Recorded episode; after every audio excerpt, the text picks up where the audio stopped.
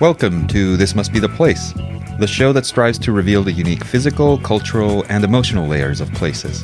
Whether these places are cities, fictional locations, street corners, public squares, or barely noticed nooks and crannies, we will bring you stories, features, and interviews uncovering the texture of these places. Sean Axmaker joins us today. Sean is a prolific film essayist based in Seattle. He was the film critic for the Seattle Post Intelligencer until 2009 and the DVD columnist for IMDb, the Internet Movie Database, until 2007. He is the founding manager of parallaxview.org. That's parallax-view.org. It is a collective of professional film writers in the Seattle area, and he's also the editor of Stream on Demand. It's a syndicated column and a site providing selective coverage and reviews of streaming films on places such as Netflix, Amazon Instant Video, Hulu, and other streaming services.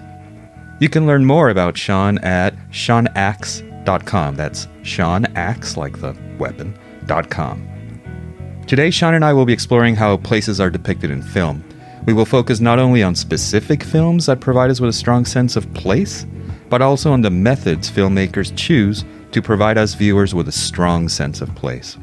Sean, thank you for trudging through this gray, blustery Seattle weekend into downtown Seattle and, and joining me to chat about this. Hey, I'm glad to be here and glad to be out of the wind. Sean and I met very briefly about, I don't know, eight months ago. We have a mutual friend, Matt Zoller Seitz, who's the editor in chief of uh, RogerEbert.com, and he came over to, to talk about his book at the time, the new book, the Wes Anderson collection. And I just listened to Sean talk about films with Matt and absorbed everything. So I'm, I'm really glad that you agreed to be on the show today. I'm happy to be here. So tell us a little bit about you. How did you become a film critic and writer? Was it a did you know from the beginning of time that this was your calling or was it a tortuous path into what you are now? I wrote my first film review when I was in high school just for a little newsletter and then when I got into college I started writing reviews for every single college paper that I ended up with and but it was always a hobby or you know, it was always an extra thing that I did in addition to my regular job. I moved to Seattle in 1995 to be an inventory manager at Scarecrow Video, uh, the greatest video store in the known universe, and it's still running as a nonprofit here in Seattle. I am no longer there. In 1998, I became a full time writer. I wrote for the Seattle Weekly, and then I went to the uh, PI, and I wrote for a number of websites because that was when the web was taking off. Uh, at the time, I actually wrote a lot of reviews, video reviews for Amazon. And IMDb, I think, is part of Amazon. A few people might not know that. Is that it is true? now. It is now. It wasn't at the time. Mm-hmm. Um, and when I started writing for the IMDb, I, I, think it was right around the time that Amazon had just bought it, and which made my uh, DVD column something that was attractive to them. And now you, you also write for Stream on Demand, or, or basically, I think you I founded that. Right? I created Stream on Demand uh, because I realized that more people were getting their movies through streaming than through disc anymore, and that was where people's interests were. So there's a lot of TV shows and a lot of movies that show up that don't get covered, and a lot of people are turning to these streaming services for their movies. And so I thought that that would be helpful to focus on the things that aren't getting all the uh, publicity. So let's begin. Let's let's kick this off by identifying and unpacking some films that really tend to provide viewers with a strong sense of place. And perhaps before we even get there, we need to chat a bit about what do we mean by a sense of place. I'll start with, with an initial observation. I think a sense of place should mean more than a faithful representation of a certain location. I think a film that zeroes in on even the smallest idiosyncratic details can also succeed at creating a sense of place. Um, what does a sense of place in cinema mean to you? What well, um, and a lot of times I think about them in places that I've actually never been to, where you come out of a film thinking that you've got a sense of what this world was like. And like you say, nooks and crannies, I think of, say, the uh, films of Jean Renoir. One of the things that I loved about the films that he shoots on location is that he hones in on neighborhoods and he creates communities. And he does that by giving you a sense of the um, the way that um, all the apartments say they they face each other, and the way that the neighbors when they you know duck out their window and talk to someone else, the way that a community forms around the local bar or uh, bistro, um, things like that, and you get a sense of the way people live in this little neighborhood, in this little place.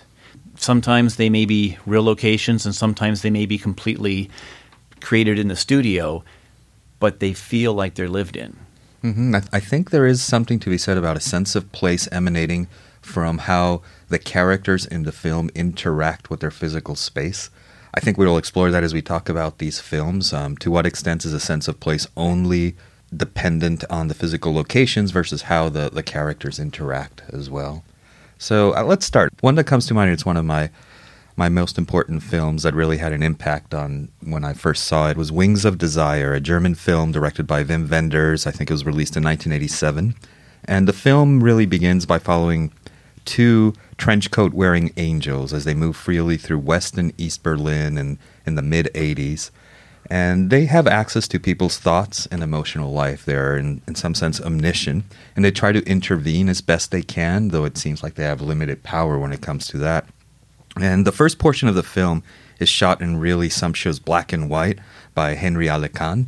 And I, I read somewhere that he actually used his either grandmother's or mother's uh, stockings to put it in front of the lens in order to give that effect, which is which is quite something. Um, if listeners want to go take a look at that and, and, think about that as you look at this black and white footage, but the the camera glides in and out of public and private spaces, and it really shows the scarred sections of Berlin in an unblinking way as well as the shinier post World War II sections, you know, capitalism taking hold, and they live side by side, and it's really quite a contrast.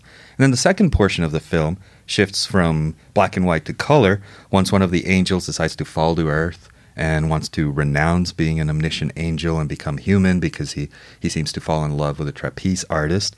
And now that he's human, he learns more about what it means to be emotional, and he has limited knowledge. He can't understand people's emotions and thoughts on a one to one perspective anymore, and the camera no longer has that gliding, all-knowing perspective. Did you also feel that, that sense of immersion when you watched that film? What was your experience of Wings of Desire?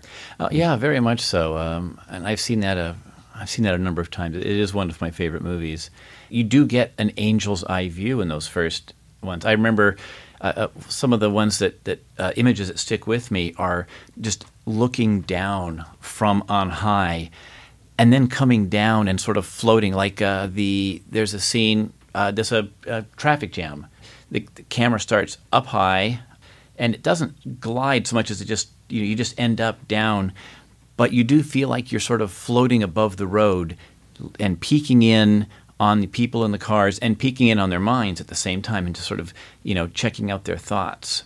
So there's a, a the physical representation of the space and this backtracks to my earlier thought but you get those expressionistic fragments of people's thinking, but together they form a certain sense of the people who live in Berlin and what their thoughts are and what their worries are and their emotional state. I think that is as, as important as the physical locations and giving a sense of, of Berlin as a cultural and physical place. Yeah, and uh, I, am sure that was a, a, a, lot of what was on uh, Wenders' mind at the time.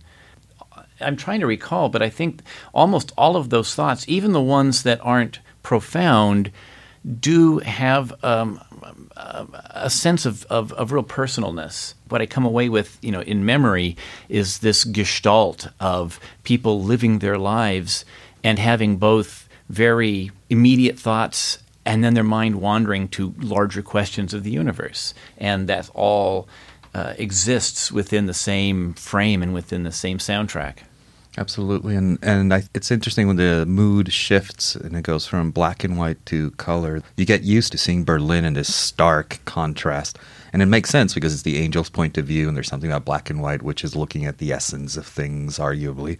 And then when the angel falls, his name is Damio, and his armor falls and hits him in the head, and blood comes out of his head.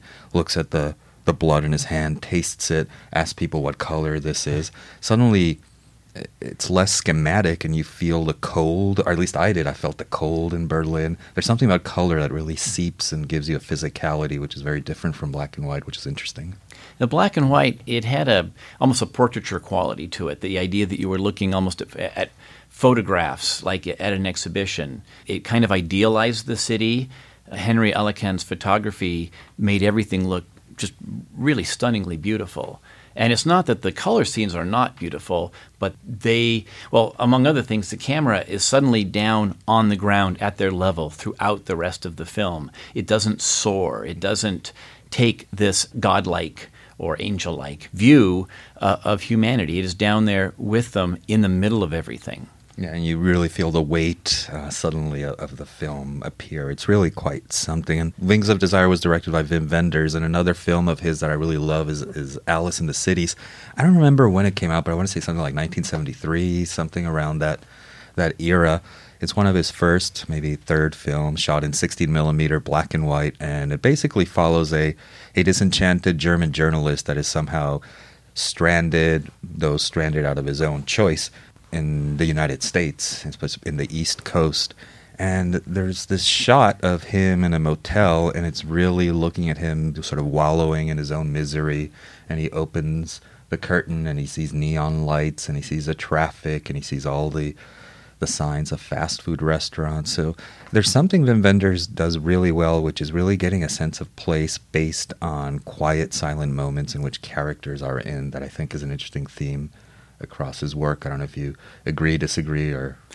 Yeah, um, I also like the way that he tends to go to different parts of these cities that you're not used to seeing. Wings of Desire, not so much, because he starts off with a lot of, of major uh, landmarks. But uh, there's another Wim Wenders film he did a couple years later called The American Friend that mostly takes place in Europe, but it begins with Dennis Hopper's character in New York City and you look at a part of New York City that I can't think I've ever seen in a movie before. Uh, it's it's uh, it's like Hell's Kitchen or something like yeah, that. Yeah, something like that. When he's visiting Samuel Fuller, is that the uh, Nicholas Ray? Nicholas Ray, yeah. who plays an artist. Uh, who he's a he's an artist and a forger, and he turns out to make more money as a forger than writing than painting under his own uh, name. And uh, and it's his studio, and you look out and you see this kind of industrial wasteland where there's hardly any human beings on the street. It's a place that that's full of warehouses and it's uh, near the ports. And if you told me that it was you know anywhere on the East Coast, I would have believed you because I didn't recognize it. It did not have a sense of a recognizable New York, but it was a New York that caught Wim Wenders' eye and said, "I'm going to do this." It's this alienated uh, idea of America that is not the idealized version that Wenders, among other people, saw of, of the U.S. They really saw it as an aspirational place. And that's really interesting because now that I think about it, he goes, uh, Dan, uh, Dennis Hopper then goes to Hamburg where Bruno Ganz's character lives. And it's also up near the ports. It feels industrial, but there's a certain cozy or lived in feeling when you move from New York to Hamburg, and there's a certain warmth there. He has a frame shop, and it's in this neighborhood, and it that's a place when you see people walking down the street, it looks like they're the they're going to see the butcher, they're walking from their home. That is a real lived in place, and it doesn't have any landmark that you can look at and say, I know where that is but it sure feels like a place that people live and work. But then there, there's something ominous going on because if I remember correctly, the place where Bruno Ganz and his family lives, it's this typical European whole block apartment building, but everywhere around it has been torn down and is ready for new construction. So Wim Wenders has always been interested in how the the Americanization influence comes into Germany in particular and what it does to the fabric of the culture. So really fascinating stuff. Um, what other films do you think excel at portraying places? I've had, you know, I, I brought Wings of Desire, and now we went on the Wim Wenders uh, line. But, but tell me, what what do you think? Well, I'll bring another one that you started off with when you uh, contacted me, and that was Taxi Driver. Um, and partly because uh, just last night with some friends, I watched a film called Hardcore, which was written and directed by Paul Schrader, who wrote Taxi Driver and where a taxi driver spends a lot of time in you know in Times Square in New York City in the 1970s before the renovations. Uh, I mean, this is a retrospective thing. It's before the renovations. At the time, that was what New York was, and hardcore does the same thing in Los Angeles. It goes off to um, the the streets that have the, the the porno theaters and the adult bookstores and the massage parlors, and it's kind of it's it's a really chintzy looking thing in hardcore in Taxi Driver, it has this kind of mythic Stygian uh, presentation, you know, shot at night, uh, the camera often, you know, either looking out the window or way down low by the tires of the car coming along and looking at the steam rising out of the manhole covers. And the, the whole thing looking like this very expressionist, theatrical uh, portrait of the slums, the urban slums of New York City. And what was interesting when I first saw that movie, I was too young to have seen it, but uh, when it came out, I thought, wow, this really captures a sense of the grittiness and the seediness of New York. But it was only as I grew older and arguably more mature that I thought, you know, certainly New York had those components, but what I'm seeing is not necessarily a a unadorned view of New York. I'm seeing a view of New York that is filtered through Travis Bickle, the Robert De Niro's character's mind, and you hear the narrative. And is, who was the was it Bernard Herrmann who did the soundtrack? Yes, it was. Yeah, and there's the, the combination of that music and Travis Bickle's somewhat um, disturbed mind made me realize, well, am I really looking at an unadorned presentation of what is a real seedy New York of the mid '70s, or is it a expression of Travis Bickle's mind, or both? Perhaps that's fair. That's where your location scout comes in and says, you know, this is the street that you're really going to want to see this. And they didn't do any set dressing for it. The city ended up doing some set dressing for them because as they were shooting, there was a garbage strike. They didn't have to throw stuff around. There was garbage everywhere, literally. So it was an exaggerated view of what New Yorkers believe New York to be at its worst all the time. It just happened to be during a garbage strike when it was at its most extreme. And that really worked for the vision. Uh, on some of these streets, wherever you throw the camera, there's garbage piled everywhere, and there's trash in the in the gutter. And then when you you backlight the steam coming out of the manhole covers at night, I mean, it really does look like you're c- crossing the river Styx. Mm-hmm. Yeah, really a, a hellish vision. Um, I remember being so impressed by it when I was young, and impressed as, as in you know being socked in the head watching it on Laserdisc. My mom's boyfriend had a Pioneer Laserdisc player, and he had maybe 24 of these laser discs, and one of them was Taxi Driver, and I must have been what eight or ten, somewhere in between, playing that. So, oh, that was quite an impact. I do believe that was the very first audio commentary ever recorded. It was one of the first, anyways, but and it was the first one Martin Scorsese did. And it's interesting to when you when I heard a lot of young directors in the 1990s talk about making films, they talked about listening to Martin Scorsese on the commentary track of that laser disc talking about the making of Taxi Driver. Wow, I, they must have slowed him down because he's a rapid fire delivery, I'm sure, when giving commentary.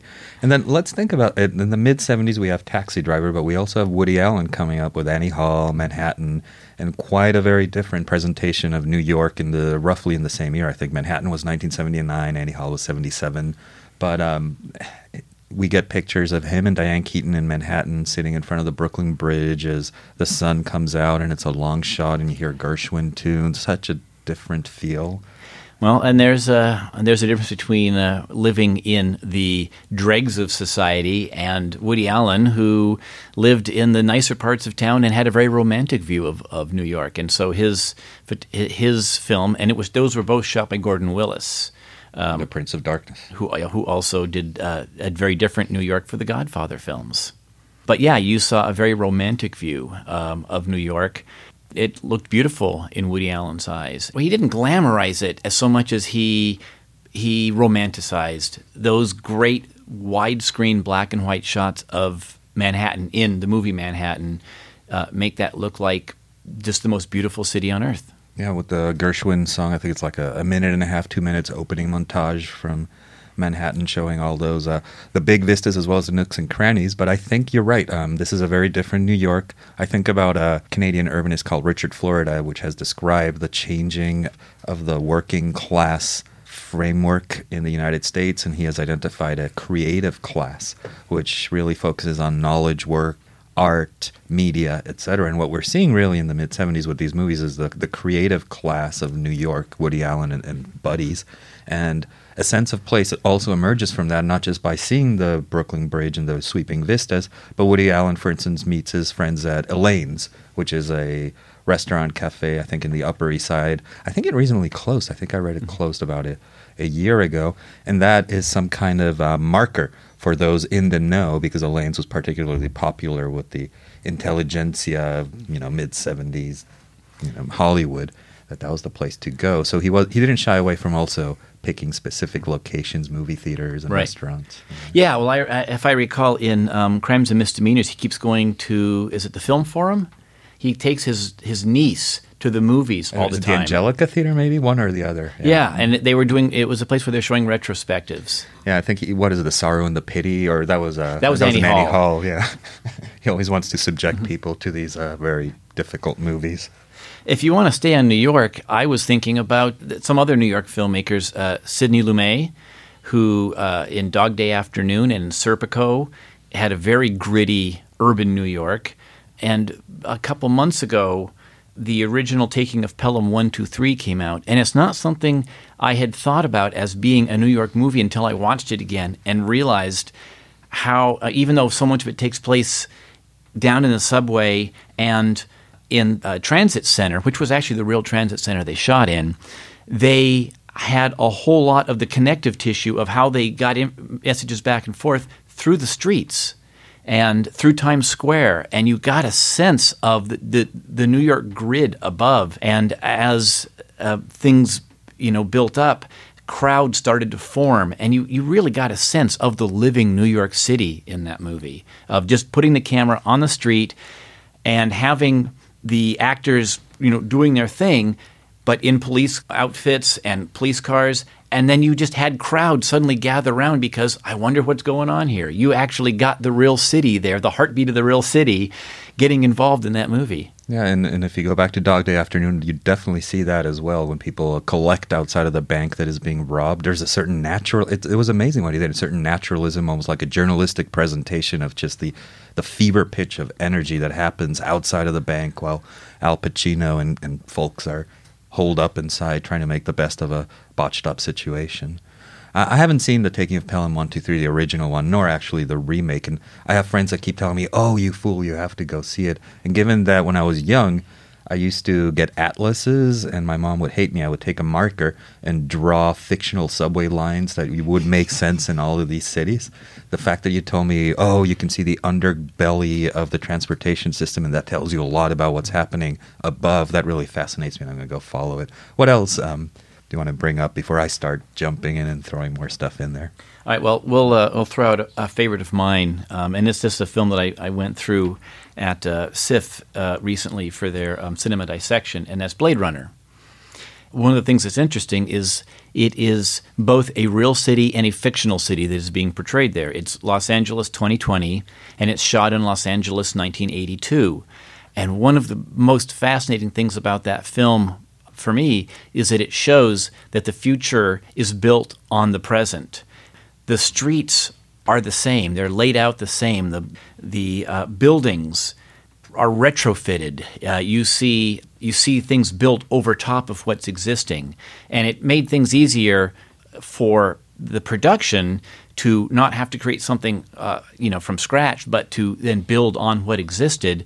But it also then gave you a sense of how we got to to the future. It's one of the few times where you uh, where you can look at a film and recognize what it used to be at the same time that you see what it is now. And it's interesting, and I've heard this said many times before. Some of the best science fiction doesn't necessarily have to change your view and perception of a place and make it completely foreign to what it looks like today. The most successful ones extend what today looks like just by one or two revolutions so that you can really identify, oh my God, the science fiction scenario isn't that far away. That's also true about the people. The Edward James Olmos character in that movie is fascinating to me because it's almost, I consider it prescient. He's some combination, ambiguous combination of, I think, Chinese, Mexican.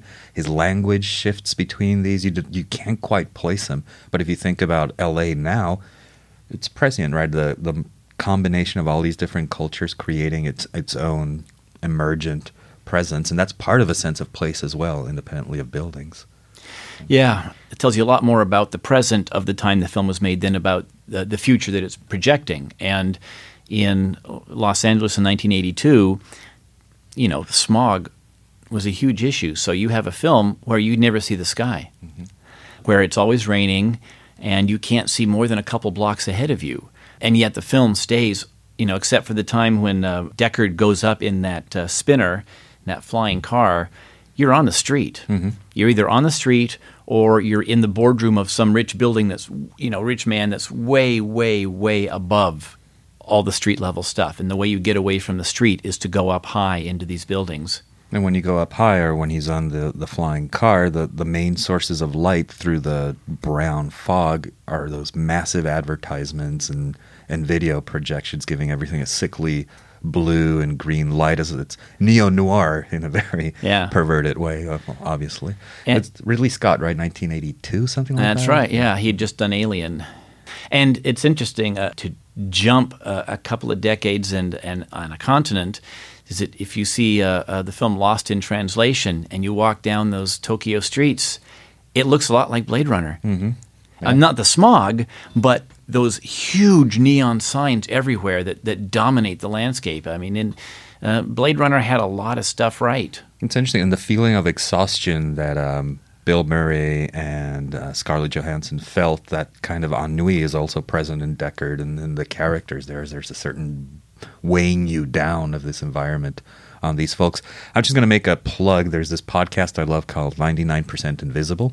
And I think about six months ago, they had a 20 minute episode that covered the building in which uh, Rutger Hauer and Daryl Hannah and um, Deckard had their big fight. I think it's the Bradbury building. It is the Bradbury Building, which has a storied history in cinema. It is used in the original DOA. It uh, there was a remake of M. You know, Fritz Lang's M was remade in the U.S. Uh, by Joseph Losey, but the same producer. And the building that the, the Peter Lorre character, who's played by David Wayne in the remake, the where he hides out in is the Bradbury Building.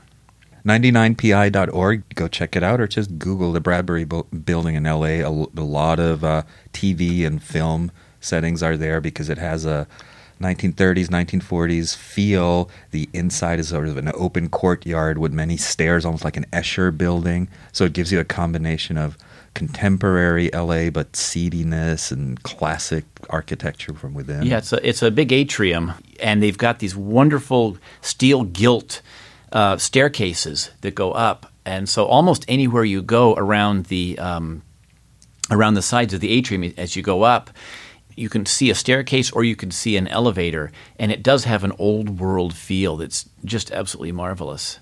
hmm Well, let's transition. Speaking of uh, steel and glass, um, one of the movies that you brought up, which I hadn't seen, and I immediately went to see when you brought it up, was uh, Playtime, Jacques Tati, 1967, I believe. I, I knew of Jacques Tati, but I, I'd never seen this particular film. I've seen the Mon Oncle in Amerique uh, series, but this one I just hadn't seen. Tell us a little bit about that film and why, why you're bringing it up as a fine example of a sense of place. it takes place within the course of one day. Jacques Tati is a character named Monsieur Hulot, and it starts off in the airport, and he comes in, and tourists from America come in, and uh, business people arrive, and they take a bus and they go out to downtown Paris, where he's meeting someone, and where these tourists are getting their, you know, get getting their look at the real Paris what's really funny is that this real Paris was the most expensive set ever built in France at the time. Uh, Jacques Tati had a couple of blocks of working buildings created so he'd have complete control for the shooting. And he had forced perspective, so he had buildings in the background. But he'd created this completely fake Paris outside of the city and he shot the entire uh, Par- you know his version of Paris in that movie to where there are no famous Paris landmarks except when a tourist will open a glass door and the reflection will show the Eiffel Tower or Notre Dame or something famous. And you see in reflection the tourist Paris while they are in this kind of beautiful but anonymous uh, modern city. He doesn't only do it with the typical landmarks, but as you're walking through this grid like city that he's created, occasionally you see a Parisian in a very stereotypical uh, garb of an old school Parisian, whether it's a beret or a simple dress, and they're selling flowers. So it really is jarring in the middle of this hustle and bustle with people in their suits, almost like a madman environment, to suddenly see old school Parisians there. And the American tourists go up to them and say, Oh, oh, stay there. Don't move. Let me take your picture. And as uh, new Parisians enter the frame, they try to shoo them away in order to capture this authenticity in the middle of this completely modernist setting. It is a, an awful lot of satire of of how modernism is changing things, how the modern world is changing things. Uh, uh, uh, Hulot goes to, to, the apartment of a friend, and when you see it from the outside, these huge picture windows make them look like television screens into the lives of these people. Uh, there are no curtains, so there's no privacy here. But one of the funniest things is that you then see the, the windows are about the same ratio as a movie screen, and inside you see these people sitting down and turning to their TVs. And so you're looking at someone watching a screen through a screen. Yeah, and, and, the social interaction means please come in. Here's my television. Why don't you sit in, this furniture? My wife will bring you something. And, and as he pulls out, you can see basically four or five neighbors going through exactly the same kind of scene in every single one of these apartments. So the standardization of what it means to work in a capitalist society, then go home, enter your standardized home cubicle, and engage in the basically same standardized kind of activities. Amusing, but in some ways, melancholy and depression um, is depicted by, by that kind of presentation. Yeah. Uh, outside, traffic is almost always gridlocked. It's, it's just it's just full of cars. Streets are full of people, and everyone is on their way somewhere, but no one seems to stop. And you have kind of these two romantic figures. You have Hulot, who is just out of step with everybody, but he's a very sweet guy uh, and very sincere. And then you have this American tourist who hardly has any lines, if she has any at all and she keep keeps wistfully looking for the old Paris. She's the every time you see that reflection of a famous landmark, it's almost always her at the door, and she stops and she looks at the reflection and then looks back off screen as if to, to look at it before she goes into the next anonymous modern building cubicle. And another thing that struck me was the the sound design.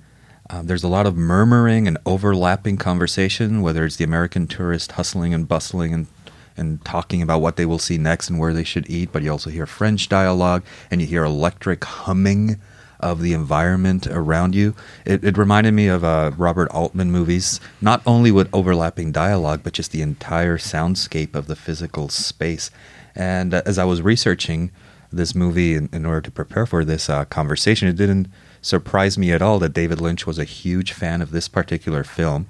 And he mentioned the sound in particular as being influential to him. And now that I think about David Lynch films and the electrical humming and the the slightly disconcerting silence in the soundtrack, uh, I can see that.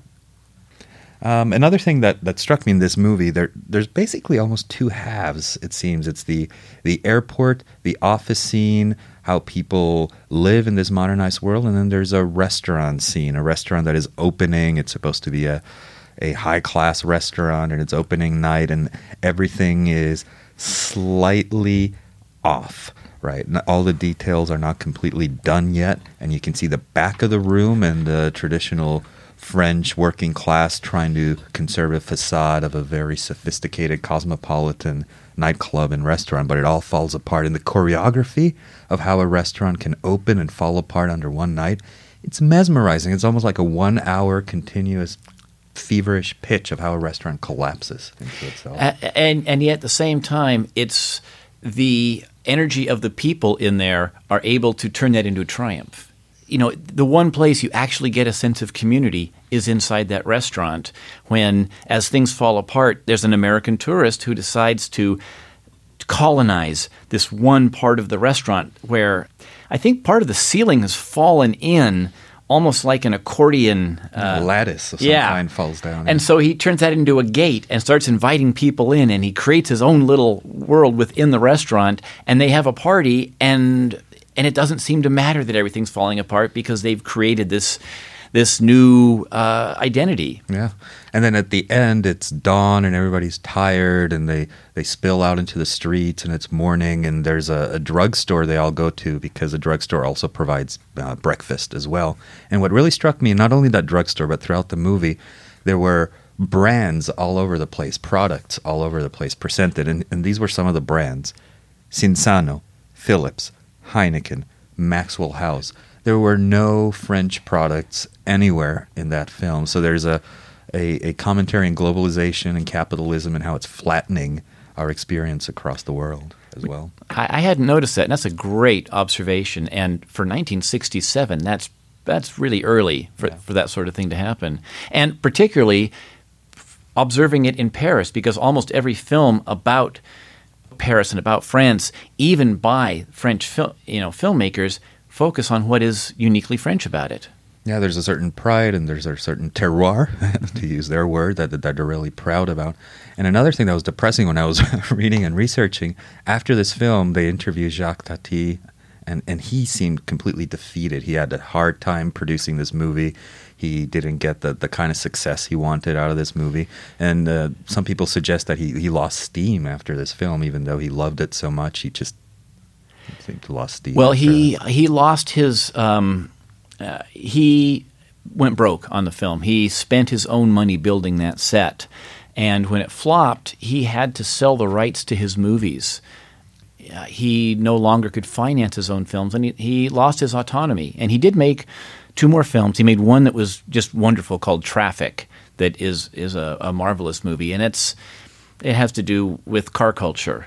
But Playtime was the biggest idea. It was it is recognized as you know a masterpiece now, and uh, most people believe, as do I, that it is Jacques Tati's greatest movie. And for those of you who are thinking about watching this movie, I try to watch it on YouTube. There's a, a version of the movie on YouTube, but it's basically somebody who took a, a film of their television set and it's it's a complete mess. So I think I streamed it. I don't remember if it was either Amazon or Hulu, but it, it's out there and you can find It it. was probably Hulu because it's a it's on Criterion, and uh, actually by the time this podcast comes out, Criterion's going to have its own streaming channel. You should be able to get it from there. It's called Filmstruck. Filmstruck, like S T R U C K. Yeah. Uh-huh. It, it launches in October. So by the time this comes out, it'll probably be available. And they're going to have all the films that are owned by Criterion. They do license some movies, but they own a, a, a you know the majority of the films that come out from the Criterion Collection are ones that are that are, are owned by uh, in the U.S. by Janus Films, and you should be able to see uh, playtime from that. Do you know if it's a subscription model? Or Yes, it's, a okay. subscription model. It's also a just magnificent Blu-ray of the uh, and a DVD that Criterion put out of uh, Playtime, and there's a box set of all of Jacques Tati's movies. I'm a huge, huge Jacques Tati fan, and Playtime is my favorite film of his, and it therefore means that Playtime is one of my all-time favorite movies, and it is a film that I get plunged into every time I watch it. I fall into the world that he creates. I'm just completely mesmerized and completely a part of it. I don't mean to minimize it, but another thing that struck me I'm a child of the 70s, and there used to be these uh, children's books. I'm going to try to pronounce his name. It's Richard Scarry.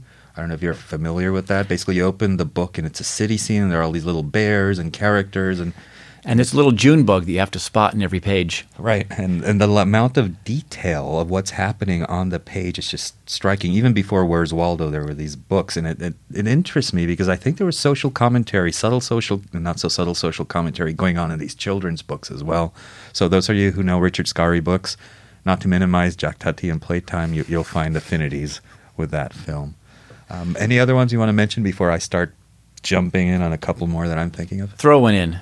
Oh, me? Yes. I want to talk about The Conformist because that's a movie that I love and I've always loved. 1970, Bernardo Bertolucci. It's set in uh, fascist Italy, and it's basically about uh, the main character, uh, Jean-Louis Trintignant, trying to reconcile uh, working for the fascist government while maintaining personal integrity with relationships and what I find so amazing is that he really captured an acute sense of period, but he does so by mixing a stylized presentation of fascism. You see angular presentations of cement blocks and monumental buildings and busts and people walking through these settings, but being very minimized by the oppressive setting they're in.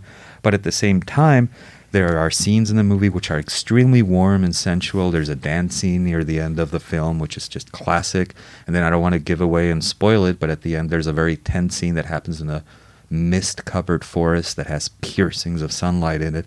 So, what he did to give a sense of a place, and a place in a very abstract way, a fascist Italy as a whole was, was just quite striking to me. Well, uh, yeah, the the warm scenes you're talking about are actually in Paris because he has been sent by the fascist government to spy on an old professor of his right, yeah. uh, who has uh, left Italy and he is now in Paris. And so uh, when you get to Paris, that's where you get these really deep blue skies, mm-hmm. where you have that uh, wonderful dance scene. You have a sense of community that's very different from that alienation that you have in Italy.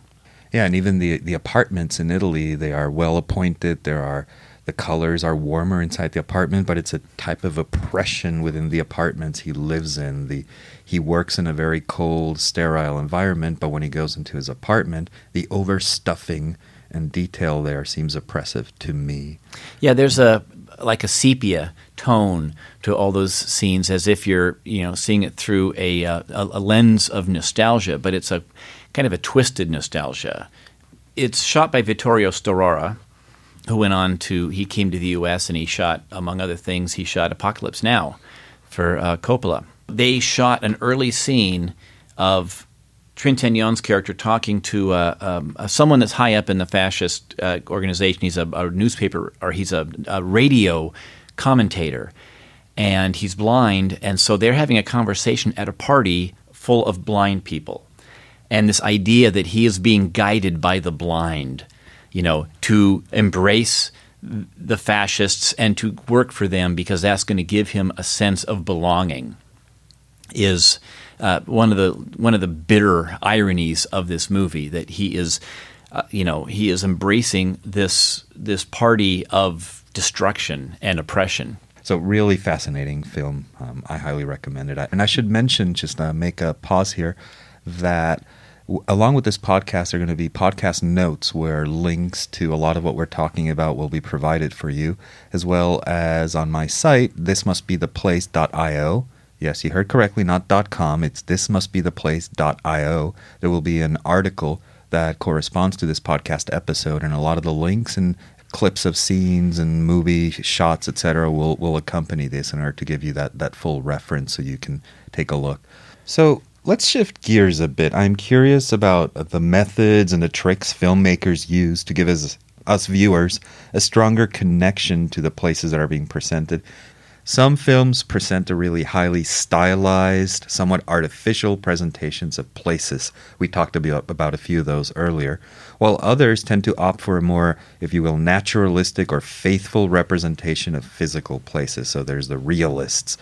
Can overly stylized films really provide viewers with a satisfying sense of place? Do we have to be naturalists all the time? Uh, I would say we don't, because anytime you decide where your camera is going to go and what direction you're going to point it in, you've made a choice. You have shaped the community. You've, you've shaped the landscape that you're shooting in and chosen how to present it.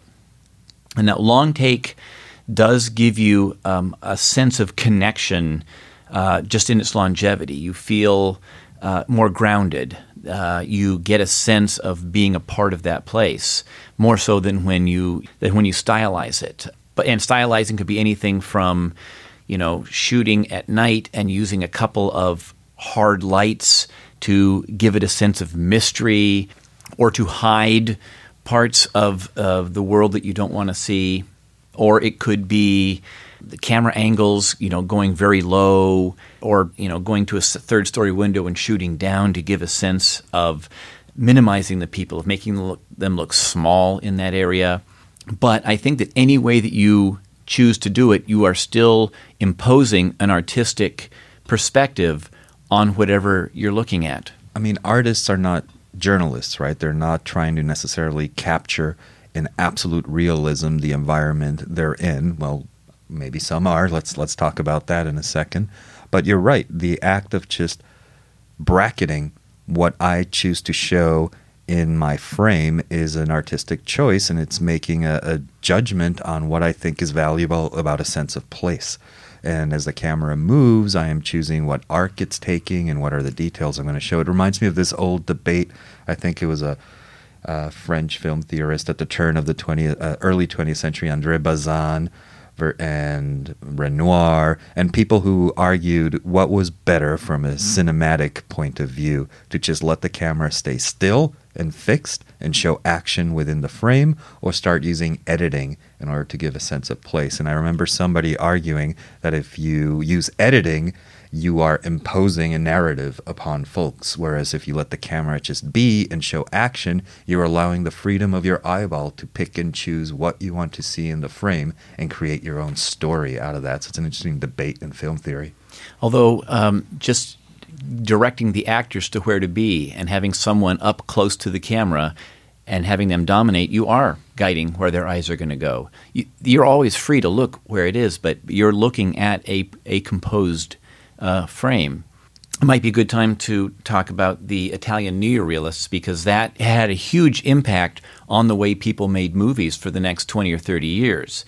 Uh, the Italian neorealists, uh, Roberto Rossellini, uh, Vittorio De Sica, they were making their movies just as the war was ending after uh, the U.S. had um, liberated Italy from Mussolini and from the Nazi, driven the Nazis out uh, who essentially had occupied it.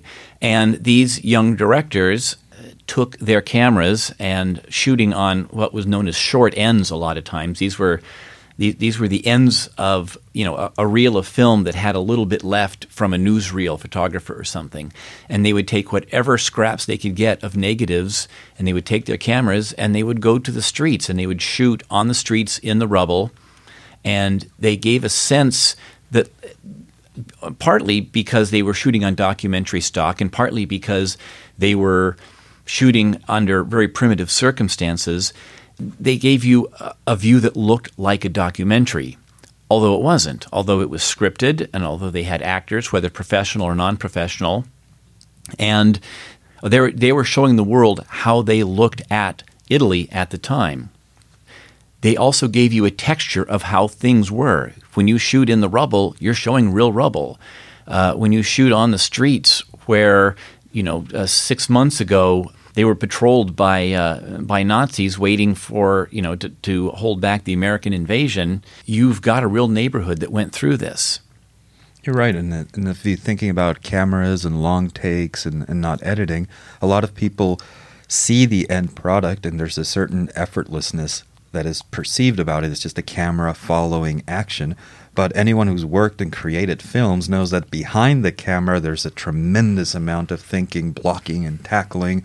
What are the pathway that the camera is going to take in order to capture all this? How can I position my actors and the objects that they're going to interact with so I can do this take in one unified flow. So the amount of thinking and design that occurs in something that seems completely naturalistic is just tremendous.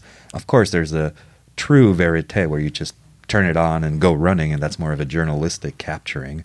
But but you're right, the amount of um, mental editing that occurs in those long takes is just tremendous. You know, even though you're not making a cut in the film, by the time you've got to your fourth or fifth take and got what you've wanted, you have shaped reality to reflect the story that you're telling. Mm-hmm. And I think you know a common complaint I hear, and I engage in it as well, I shake my fist and say, get off my lawn, are movies that rely very heavily on editing cuts. It's almost percussive, and they're editing cuts every two, three seconds, sometimes even more. It really frustrates me because I really want to get a sense of the place in which a movie is set. And then there's all this cutting and editing, and it's it's guiding me to view certain things and capture the meaning of certain things. And I must admit, sometimes it drives me nuts sometimes it drives you nuts for all, for all the right reasons that it's driving you nuts because there are people who are editing just just to edit, just to keep the this you know sense of sensory uh, uh, assault going on you. Because uh, the kind of fast editing that's happening in a Michael Bay film or a Transformers movie is a lot different than the montage rapid editing of you know Sergei Eisenstein or Orson Welles you know these uh, filmmakers who who have very specific points to make with every shot, and that is going to uh, certainly affect your perception of a film. You know, someone who is using a fast uh, graphic kind of editing to make a point to fragment the world specifically to give you a sense of instability versus someone who just cuts because they want to keep uh, this sense of energy going. They want to direct your eye to whatever you know new uh, guga they've got. you know special effect or emotional reaction to drive a point home. Yeah, and you're right. If I think of uh, Jean Luc Godard's Breathless, which of course is the film school classic of the introduction of the more aggressive jump cut and editing.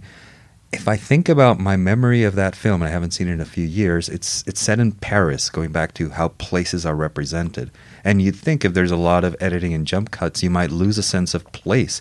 But in fact, I think Godard actually captured a certain youthful energy and shifting of old Paris to new modernist Paris by showing Belmondo and Jean Seberg driving through Paris and showing little jump cuts of how they go through different neighborhoods and you get impressionistic bits and pieces of their life and it's it's an expression not only of their psychological state but how Paris is shifting as well and becoming much more frenetic. So you're right there is a sense in which judicious good use of editing choices and cuts and jump cuts can give you a good sense of place.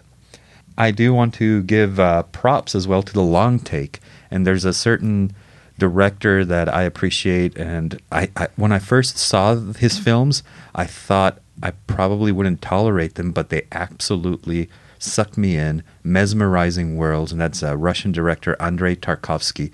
I think he was mostly active in the 50s, 60s, 70s. I don't remember when he died. He might have died in the 80s or 90s.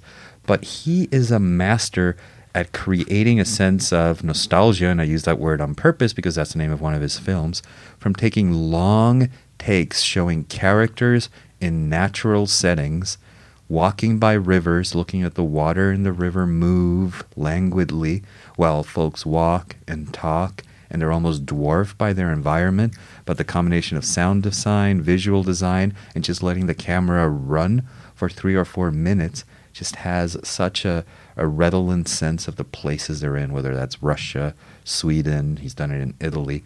This is a, a, director I really admire for taking long takes that give a sense of place. Or a space station that has uh, seen better days. It's a, it, Solaris. Talk about a you know sense of place that doesn't exist, and uh, he gives you a, the atmosphere uh, so beautifully in that film. Yeah, some of the films there's Solaris, there's Nostalgia, there's Mirror, there's Stalker. I mean, highly recommended for those of you who really want to study how a long take cinema can really give you a sense of place. I would I would highly recommend that. I, would I would add um, a filmmaker who just died this year, um, Abbas Kiarostami uh, from Iran. Uh, his last two films were made outside of the country. He left Iran and he made uh, Certified Copy in Italy, and then he made Someone Like You in Japan. But especially his Iranian films, he tended toward these long takes. Oftentimes, people in a car having a conversation as the world is going by. But in almost every one of his films, he tended to just have the camera not necessarily static. It would it would often follow and, and move, but it, but slowly.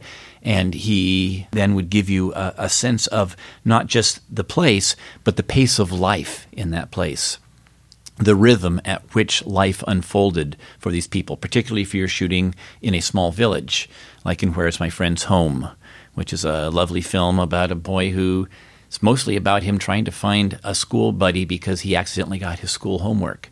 And it becomes this journey through the village, the people he meets, and uh, what life is like uh, for these folks.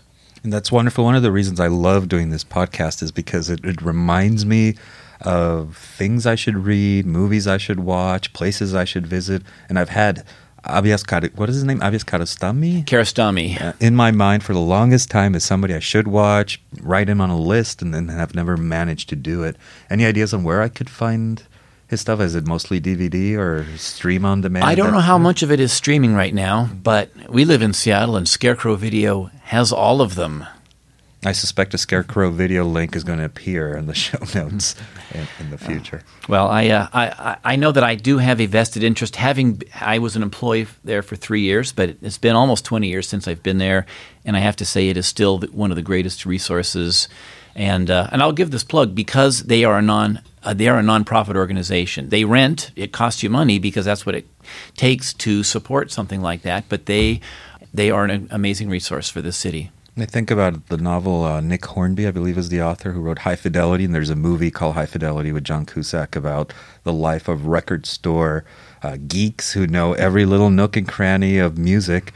Um, I mean this in the most loving sense. Scarecrow Video is the equivalent of high fidelity for those who are interested in, in film and cinema. And, and I think um, in order to go a little bit closer to the United States, a, a movie that I'm thinking about now that you think about um, how cameras move through places and capture characters and, and fill out the texture of a place or a certain time.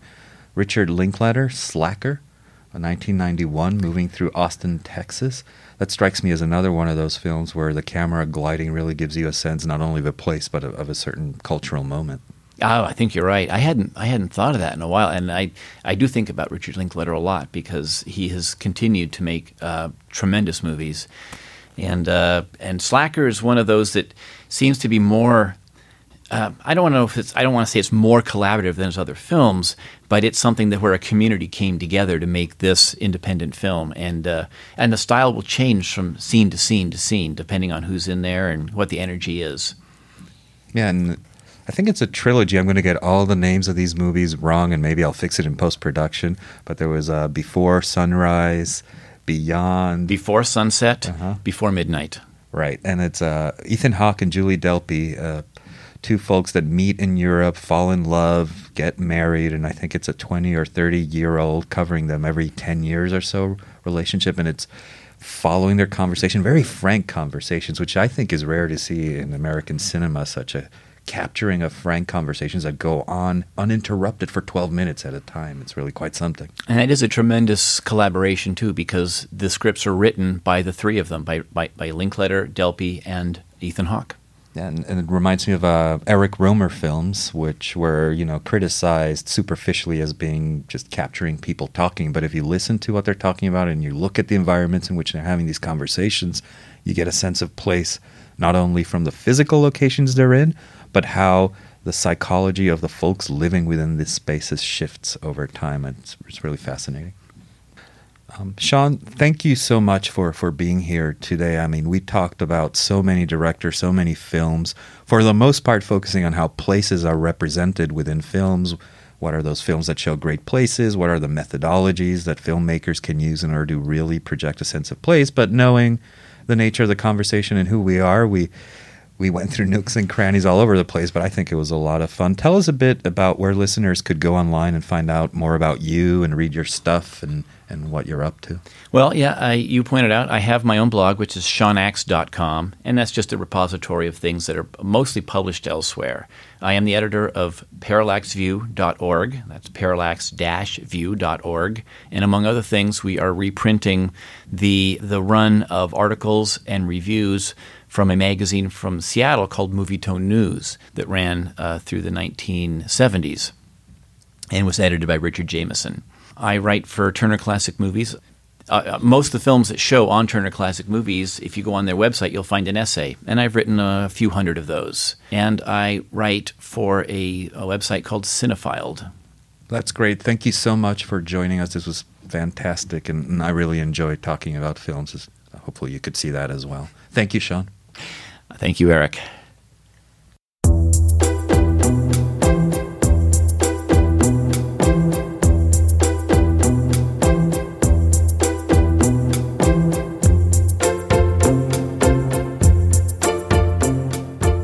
So, what are we going to cover next week?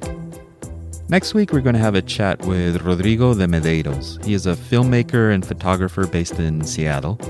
He and I were colleagues for a while at a local digital advertising agency. And Rodrigo and his family recently kicked away from the 9 to 5 life and undertook a year long trek that took them to 13 countries in roughly those 12 months. We will not only chat about the places he visited, but really dig deep into what motivated him to push away from a conventional life, break free from that daily grind, and make that leap of faith to take a year off with his whole family and travel. Thank you for listening. Don't forget to share, like, or leave comments about this podcast since all this activity helps us get noticed and grow. Until the next time, this must be the place.